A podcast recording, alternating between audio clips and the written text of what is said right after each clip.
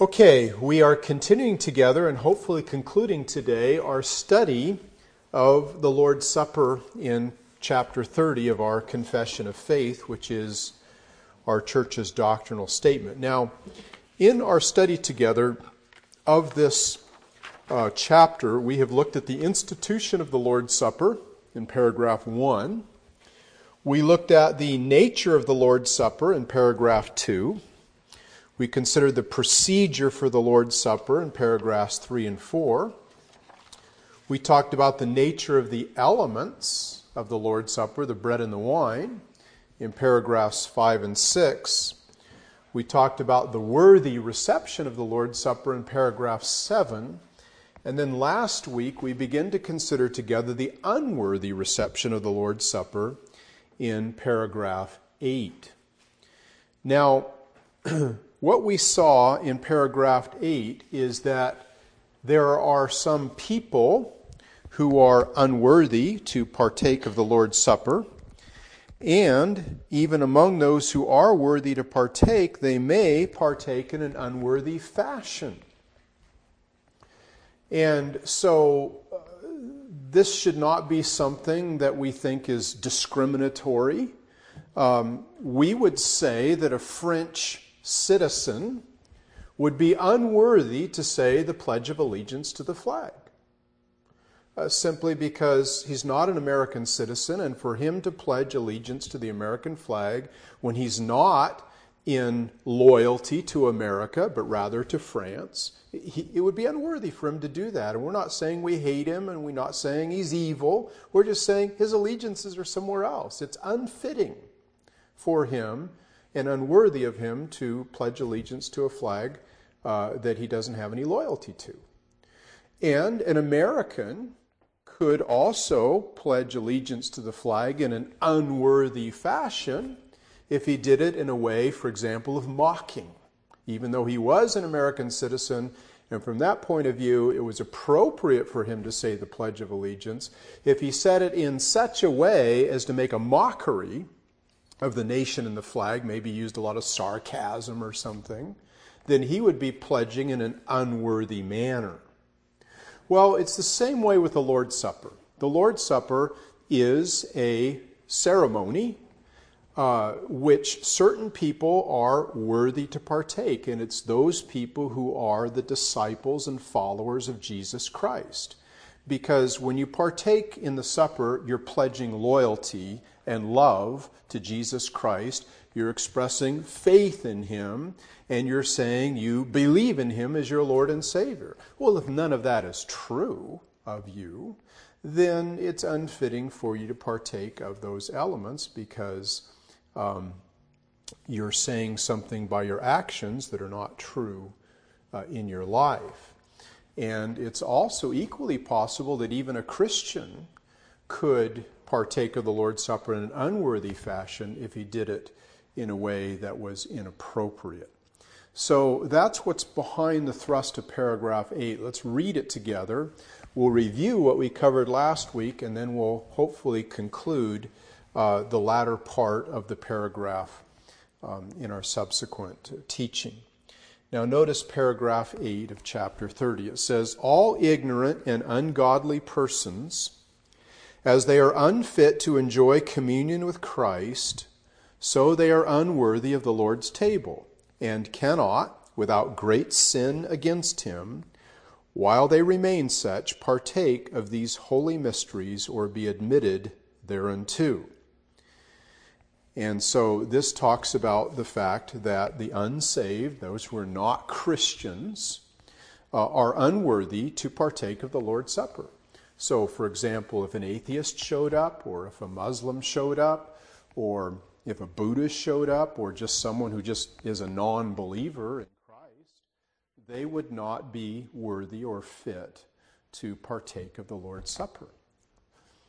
Now he then talks about the fact that the saved, those who are in fact Christians, may also partake in an unworthy manner. Notice it says, Yea, whosoever and that word whosoever broadens the reference from the category of those who are non Christians now to include anybody, even Christians. Yea, whosoever shall receive unworthily are guilty of the body and blood of the Lord, eating and drinking judgment to themselves.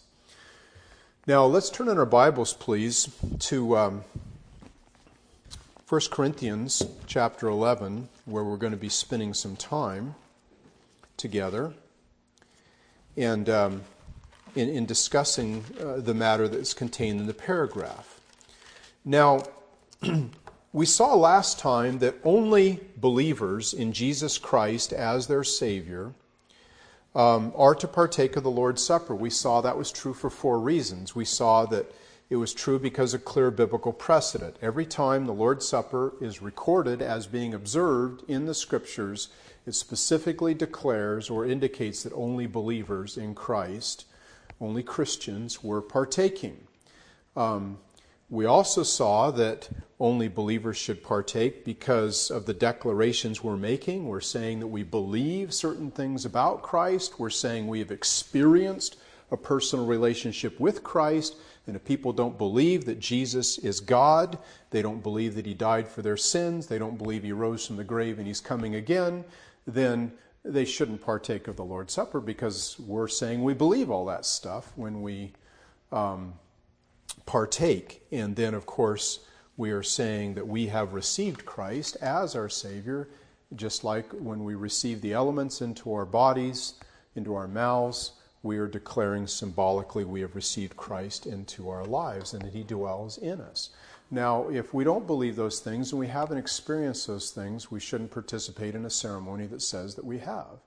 And then, thirdly, we saw that only believers are uh, fit to partake of the Lord's Supper, not only because of clear biblical precedent and because of the declarations we are making, but because of the activity we're engaging in. There's a reason why this ceremony is called communion. The word communion means to have fellowship with. And so while we're participating in the Lord's Supper, we are communing in our hearts with Jesus Christ. And if someone doesn't have inward heart fellowship with Jesus Christ, then to participate in a ceremony that facilitates that process and is an expression of that process um, is really inappropriate.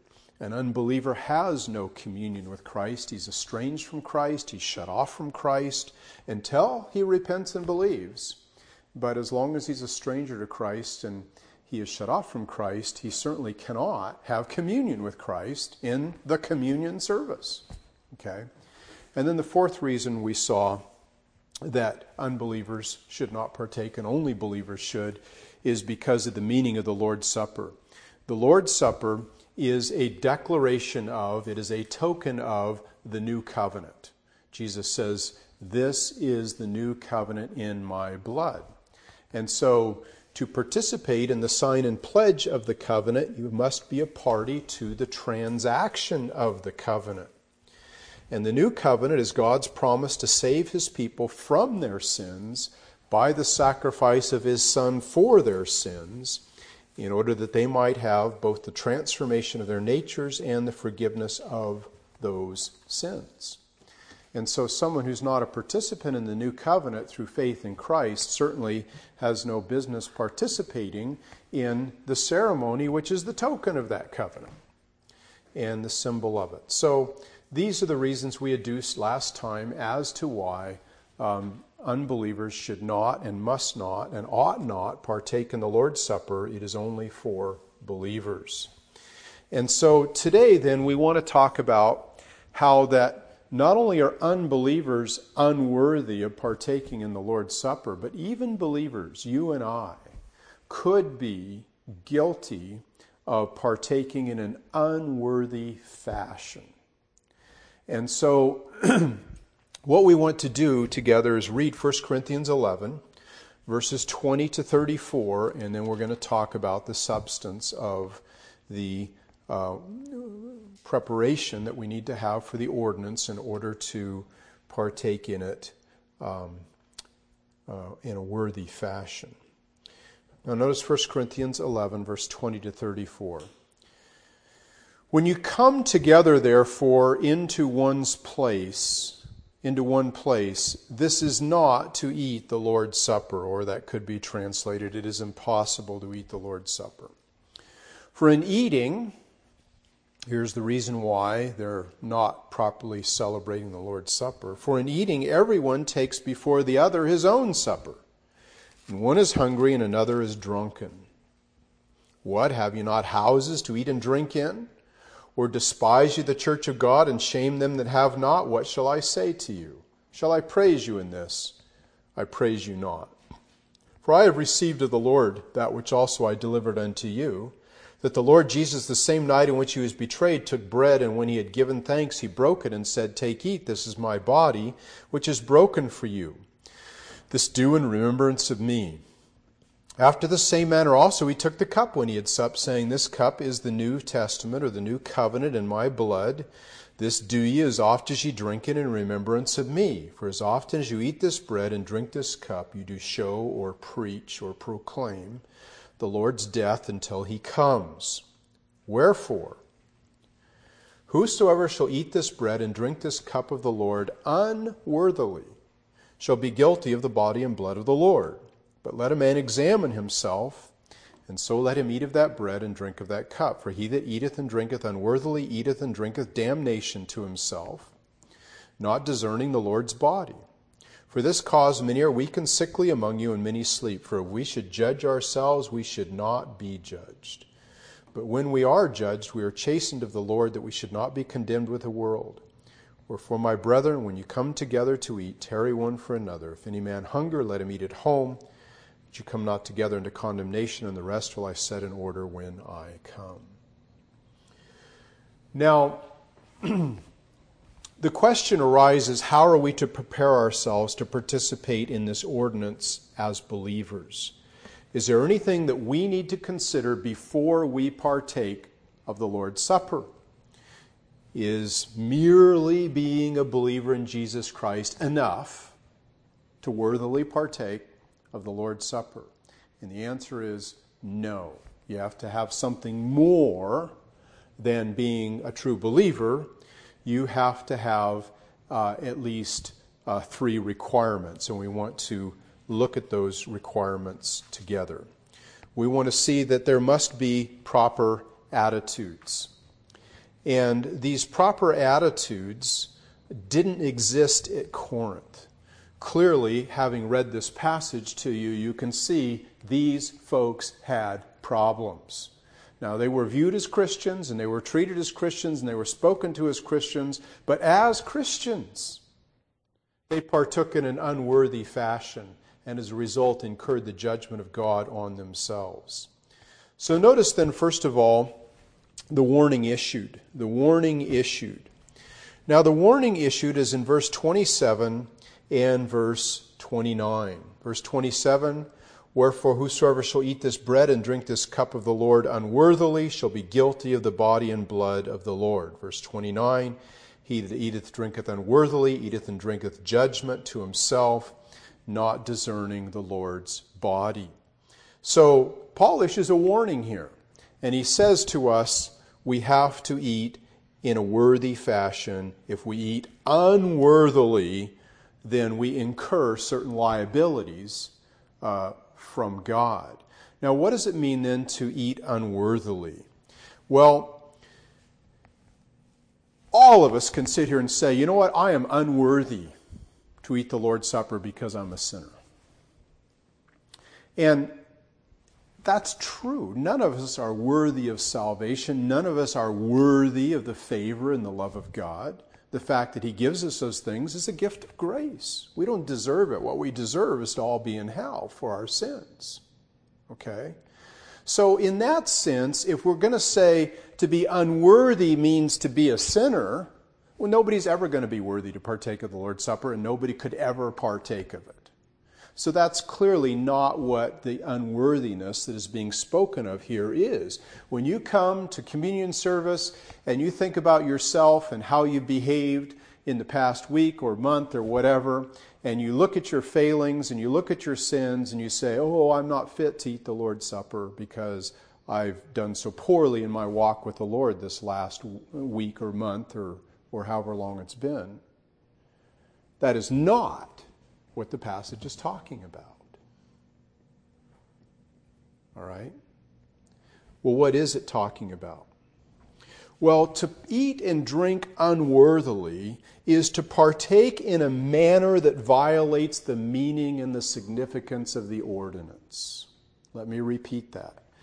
To eat and drink unworthily means to partake in a manner that violates its meaning and significance. Now, when you look at the context, it always gives us the answers to our questions. What does it mean to eat and drink unworthily? Well, verses 20 and 21 tell us what the unworthiness was that these people were guilty of. Verse 20, when you come together, therefore, into one place, it is impossible to eat the Lord's Supper. Why? Because of the selfishness. Verse 21, for in eating, everyone takes before another his own supper, and one is hungry, and another is drunken. Now, what they did is they had a collective meal during the service, which then morphed into the Lord's Supper. And what happened is the wealthier people brought food and had plenty, and they brought their own little picnic basket and they sat there and they ate. And, and the poor guy over here who didn't have anything, he came with nothing. And the rich guy sat over here and he ate all his food and gorged himself, while the poor guy was sitting here and had nothing to eat and was hungry. And even when the time came to do the bread and the wine, he didn't even have bread and wine. And so what you had was gross selfishness on the part of the people. And their selfishness made it impossible to celebrate the selfless sacrifice of Jesus Christ. And so he says in verse 22, What? Have you not houses to eat and drink in? Obviously, they were meeting in a church building at this point in time and not in a house. He was saying, if you're going to eat, eat at your homes before you come to church because the Lord's Supper is not about meeting your needs for nutrition. It's not about satisfying your hunger pains. The Lord's Supper is a symbolic ceremony not attached to the meeting of one's needs for nutrition. And so to come unworthily involves two things it involves improper attitudes for example, if someone comes with an attitude of superstition and thinking that the ceremony itself gives grace rather than the one it represents and imbues the bread and the wine with some um, superstitious meaning, uh, that it is actually the body and the blood of Christ. Or that there's some magic, and if I just partake these elements, you know, my bad back will get better uh, because there's some magical healing power in these elements. So if we come with an attitude of superstition, that's an unworthy attitude. If we come with an attitude of irreverence, it's like, hey, you know, uh, they're passing the bread and wine, it's snack time, you know, and it's like you treat it like um, it's some sort of a joke. Um, or if you come with an attitude of careless passivity, it's like, well, you know, this will be over in a few minutes. I guess, here comes the bread and wine. Well, yeah, I guess I'll take it. And, but, you know, I really can't wait to get hunting on Monday, you know. And it's like you're just disengaged and your mind is elsewhere and you're totally passive and you're not making any effort whatever to commune with Christ, just going through the motions. These are all improper attitudes. Or we can come with improper actions, and that's what Paul addresses here the selfishness that was manifested or the disorderliness that's manifested. Uh, people acting and behaving in such a way during the service as to distract from the significance and meaning. So, Uh, Charles Hodge had this to say. He says, To eat or drink unworthily is to come to the Lord's table in a careless, irreverent spirit without the intention or desire to commemorate the death of Christ as the sacrifice for our sins. In other words, there's no entering into the meaning of the ceremony in our hearts and in our minds, but rather we have a careless or irreverent attitude and we're not engaged and have no desire to commemorate the death of Christ. So, if that's what it means to come unworthily, to come worthily is to come in a manner fitting to the requirements of the situation. Now, When I walk in the room, you don't stand up. And you shouldn't. But when you're in a courtroom and the judge walks in, everybody stands, right? Because that is behaving in a manner that is fitting to that situation. It's like when you're at a wedding and the bride is ready to walk down the aisle, what happens? Everybody stands up. Why? Because that's a, a statement of honor to that person and to this ceremony. You're behaving in a manner fitting for the ceremony. Okay? Now, if when the bride was walking up the aisle, somebody stepped out the aisle and walked back down the aisle because they needed to go to the bathroom, they would be acting in a manner unfitting. Now, is there anything wrong with getting out of your chair and going to the bathroom? No, but you don't do it in that fashion. It's unfitting, it's unworthy. So, to come worthily means to come in a manner fitting to the requirements of the, of the situation. it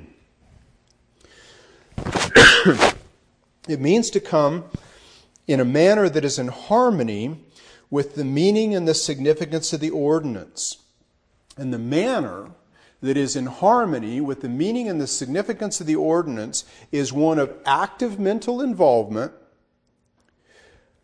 an attitude of reverence, and a conduct of respect. That's what it means to come worthily. To come worthily means to come in a manner fitting to the requirements of the situation, to come in a manner that is in harmony with the meaning and significance of the ordinance. The manner is one of active mental involvement, proper attitude, and proper conduct. All right? Now, if we come in an unworthy manner, like these people did, it says that we are guilty of the body and blood of the Lord. Notice what it says in verse 29 or verse 27 Whosoever shall eat this bread and drink this cup of the Lord unworthily shall be guilty of the body and blood of the Lord. What does that mean? Well, what it means is that we are guilty of saying by attitude and action when we come unworthily we're guilty of saying by attitude and action that the Lord's body and blood are unimportant, that they are meaningless, and that they are of no value. You know, if when you're in a room and they're saying the Pledge of Allegiance, and you're sitting here texting on your cell phone while that's going on, instead of having your hand over your heart and saying the words, what are you doing by texting on your cell phone? What you're doing is saying by your attitude and action that the flag and the nation and loyalty to it are unimportant and meaningless and of no value to you. That's what you're saying. And in the same way, when you partake in the Lord's Supper in a superstitious, irreverent, passive, selfish, disorderly fashion, any of those or all of them or any combination of them, you're saying, you know, the Lord's blood and the Lord's body are unimportant and meaningless and of no value. Because to outrage the symbol is to outrage what it symbolizes. To mock the flag of the U.S. is to mock the country itself. And to mock the Lord's Supper by inappropriate actions, attitudes, and words is to mock Jesus Christ Himself, whom it represents. And when we treat the Lord's Supper as though it has no value, we're treating Christ as though He has no value, and His body and His blood have no value. And so when we say the body and blood of Christ is of no value, it is unimportant, and it is meaningless, and we say that by our actions of irreverence at the Lord's Supper, then we become guilty of discounting the necessity and importance and worth of Christ's death. And that's why it says in verse 29 He eateth and drinketh unworthily, eateth and drinketh judgment to himself not discerning the Lord's body. And this judgment is the judgment of God. And the judgment of God comes on anybody who says the body and blood of Christ are meaningless. The body and blood of Christ are unimportant. The body and blood of Christ have no value. I could care less about the body and blood of Christ. And when you have those attitudes, it brings you under the judgment of God because God will not tolerate irreverence towards his son. He has too much respect for his son to tolerate that. Now, that brings us then to a third point. we talked about what it means to be unworthy in our consumption. We talked about what it means to be guilty of the body and blood. Now, let's talk about what it means to be not discerning the Lord's body. Because that's what it says at the end of verse 29 not discerning the Lord's body. That is, not recognizing the fact that this meal is distinct from all others, that it has a significance and character that sets it apart in a special way, that it symbolizes Christ's sacrifice and his body and blood. When we fail to discern, when we see, you know, hey, there's bread and wine, there's something to eat. We're not discerning that, no, no, no, no, wait a second, that's not just bread and wine. Those are symbols. You know, it's like when you look at the American flag and you go, there's a piece of cloth. It isn't just a piece of cloth, it's a symbol. And it's imbued, therefore, with much higher significance than if it were just a piece of cloth. You know, you find a piece of cloth, you, know, use it as a rag to wipe up the oil spill in, in the driveway. You don't use the American flag for that. Because if you do, you're not discerning the symbolic significance of that flag and the nation it represents. And so, what the problem here was in Corinth is that these people were approaching the Lord's Supper as something ordinary, something common, something unimportant, as mere nutrition. Something to be selfishly gobbled down rather than viewing it with reverence and with honor. And so the Lord's Supper requires of us to discern that these elements are symbols of the body and blood of Christ, and we discern, just like when we look at the American flag, we discern that that's a symbol of America. And it stands for all that America is. And when you look at the elements, you say, those things are symbols of Christ and they stand for all Christ is. Everything he is in his body, everything he is in his blood, and all he did by those means. It stands for all of that. And I discern that that's what these elements mean. In that sense, we discern the Lord's body in the elements. And so, if we do eat and drink unworthily, and thereby say that the body and blood of Christ is unimportant and meaningless and of no value, we don't discern the symbolic significance of what we're doing, then we incur judgment to ourselves, even as believers, when we partake in that fashion. There is danger both to the soul, verse 27, shall be guilty of the body and blood of the soul. We incur guilt. And then verse 29, we incur judgment. He eats and drinks judgment to himself, not discerning the Lord's body. And of course, part of the judgment that these people experienced is that verse 30 For me, this cause many are weak and sickly among you, and many sleep. God chastised these people with physical illness and sometimes even death for their irreverence towards the Lord's Supper. So God takes this ordinance very, very seriously and what he's saying is don't clown around about it. Don't view it with an attitude of superstition or irreverence or careless passivity or disorderliness. Think about what you're doing. Think about the one this represents and partake in that manner. So, having seen then the warning issued, notice secondly the remedy prescribed. Verse 28 it says, But, in contrast, let a man examine himself, and so let him eat of that bread and drink of that cup. Now, when it says, let a man examine himself, once again, pay attention to the context. Examine himself in relationship to what? Well, in relationship to eating and drinking in an unworthy fashion. That is, let a man examine himself as to his attitude towards the Lord's Supper and his conduct with reference to the Lord's Supper and get himself in a proper frame of mind and a proper attitude to properly respect and observe the ordinance. That's where the self examination takes place. It's not about dragging out all of your sins that you've committed in the last month and beating yourself up over them. Let a man examine himself as to his attitude towards the meal itself. Let a man examine himself as his attitude towards the one represented at the meal. See, the Lord's Supper isn't about remembering your sins. The Lord's Supper is about remembering Jesus Christ.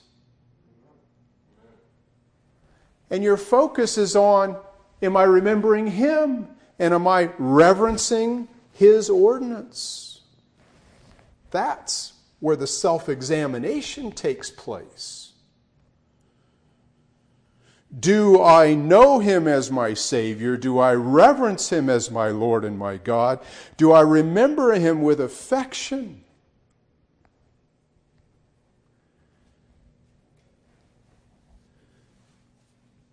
And so we're to examine ourselves as to the manner in which we conduct ourselves and with the attitude with which we conduct ourselves.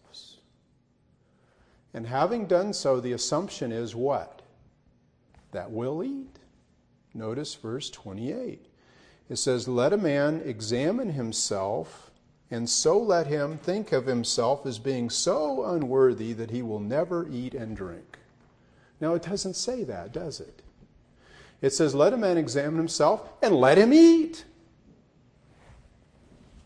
The assumption is not that he will abstain after self examination, but that he will eat after self examination. There is no reason to avoid the Lord's Supper because you recognize yourself as a sinner or as a really bad sinner. The Lord's Supper is for sinners but it is for sinners who come with humility and contrition for their sins and who are trusting in Jesus Christ's atonement upon the cross to cleanse them from sin. It is for sinners who see the meaning and significance of the meal that it is a time to remember Christ and his work on our behalf, and that these visible elements remind us of him. I'm not saying that at the Lord's Supper a person wouldn't think about how they've lived for the Lord in the past week or month. Certainly, that's a part of thinking about what Jesus did for us. I mean, we see the body and blood symbolized in the bread and the wine. What's that all about? Well, it's his atonement for sin. And if his atonement for sin means anything, it means we're sinners. And it means we recognize ourselves as such. And I am not saying you wouldn't examine yourself and say, well, how have I been living for the Lord in the last week? But you see, that's not the issue that's wrapped up in the worthiness thing. And that's not the issue that's wrapped up in being guilty of the body and blood of Christ. That's not the issue that's wrapped up in receiving and incurring the judgment that is spoken of here. That's all wrapped up in our attitude towards the meal and the one it represents, and in our conduct at the meal, that it's appropriate to the significance of the ceremony. I've known people who, if they did pretty good in the last month with their walk with the Lord, they would partake, and if they didn't do very good, they wouldn't partake. And it was a way of punishing themselves and saying, you know, I've just done too bad, I don't deserve to partake. Well, you know what those people are really guilty of is works righteousness. Because if they think that they're morally good enough to partake, then they are legalists. They're relating to God on the basis of performance. And if they think their performance is good enough to make them worthy to partake of the Lord's Supper, then you have to question whether they even understand salvation or not. Because we don't come on the basis of our worthiness, our performance, how well we did. We come on the basis of Christ's invitation, Christ's command, and his performance, and how well he did in providing atonement and redemption for us. And so in the Lord's Supper, the focus is not so much on our sins as it is on Jesus Christ and what he has done with reference to our sins.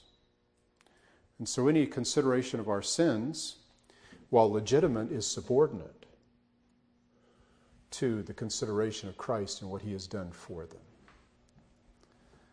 All right, are there any questions?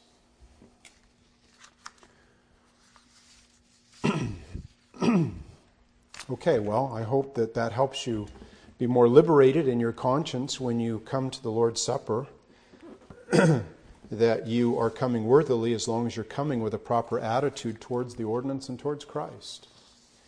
And it's not about what degree of sanctification you obtained or were able to exercise in the last month. All right? Um, Caleb. Um, and besides that, uh, partaking of the Lord's Supper helps us draw near to Christ and helps us improve our walk with Him. Precisely. It's, it's an ordinance that conveys grace, not that the grace is in the elements, but the grace is in the interaction with Jesus Christ. Just like there's no grace in the Bible. I mean, it's just, it's paper and print and ink, right? And binding and some leather and piece of ribbon. There's no grace in that. The grace is in God, and this is the message when we understand it, through which we receive grace. But um, not that we should treat the Bible with contempt any more than we would treat the flag with contempt or the Lord's Supper with contempt. But we need to not put our trust in objects. We need to put our trust in Christ. And to the extent that the objects lead us to Christ, those are great objects. I mean, the Lord's Supper and the Bible are great things. I don't want to minimize them, but let us not superstitiously put our trust in them, but in Him. And as we do, then we are helped in our spirits to be stronger and better and more sanctified and more godly. And so, by partaking in the Lord's Supper, um, you actually strengthen your ability to overcome your sins. Um, abstaining is not a way to achieve that. It's actually an expression of unbelief to abstain and, uh, and self righteousness. The only reason why one would abstain is if one says, I'm not a Christian. Um, and therefore I shouldn't partake because, just like you would say, I shouldn't. If, you traveled to France and they had a, their pledge of allegiance to the French flag, would you take it? You wouldn't. You'd stand there and you would be proper and you wouldn't be disruptive. You would show respect for what they were doing, but you wouldn't do it because your loyalty is elsewhere. So it is with the Lord's Supper. Unbelievers, their loyalty is to themselves as God. Believers, their loyalty is to Jesus Christ as God. All right, and so therefore they partake of his table. Let's pray.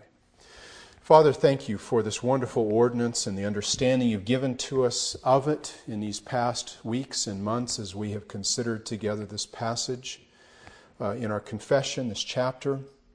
Lord, we pray now as we move to the next chapter and begin to talk about eschatology and what happens to us after we die and uh, about the second coming of Christ, that, Lord, we would rightly understand these things and that we would be filled with hope and joy in believing at the eschatology, the outcome that we will enjoy uh, after death and throughout eternity. Father, I pray that understanding these things would move us to uh, thankfulness and humility and also to evangelize uh, others around us. But Lord, we ask now that the Lord's Supper might be better understood and more precious to each of us as we participate in it. In Jesus' name, amen.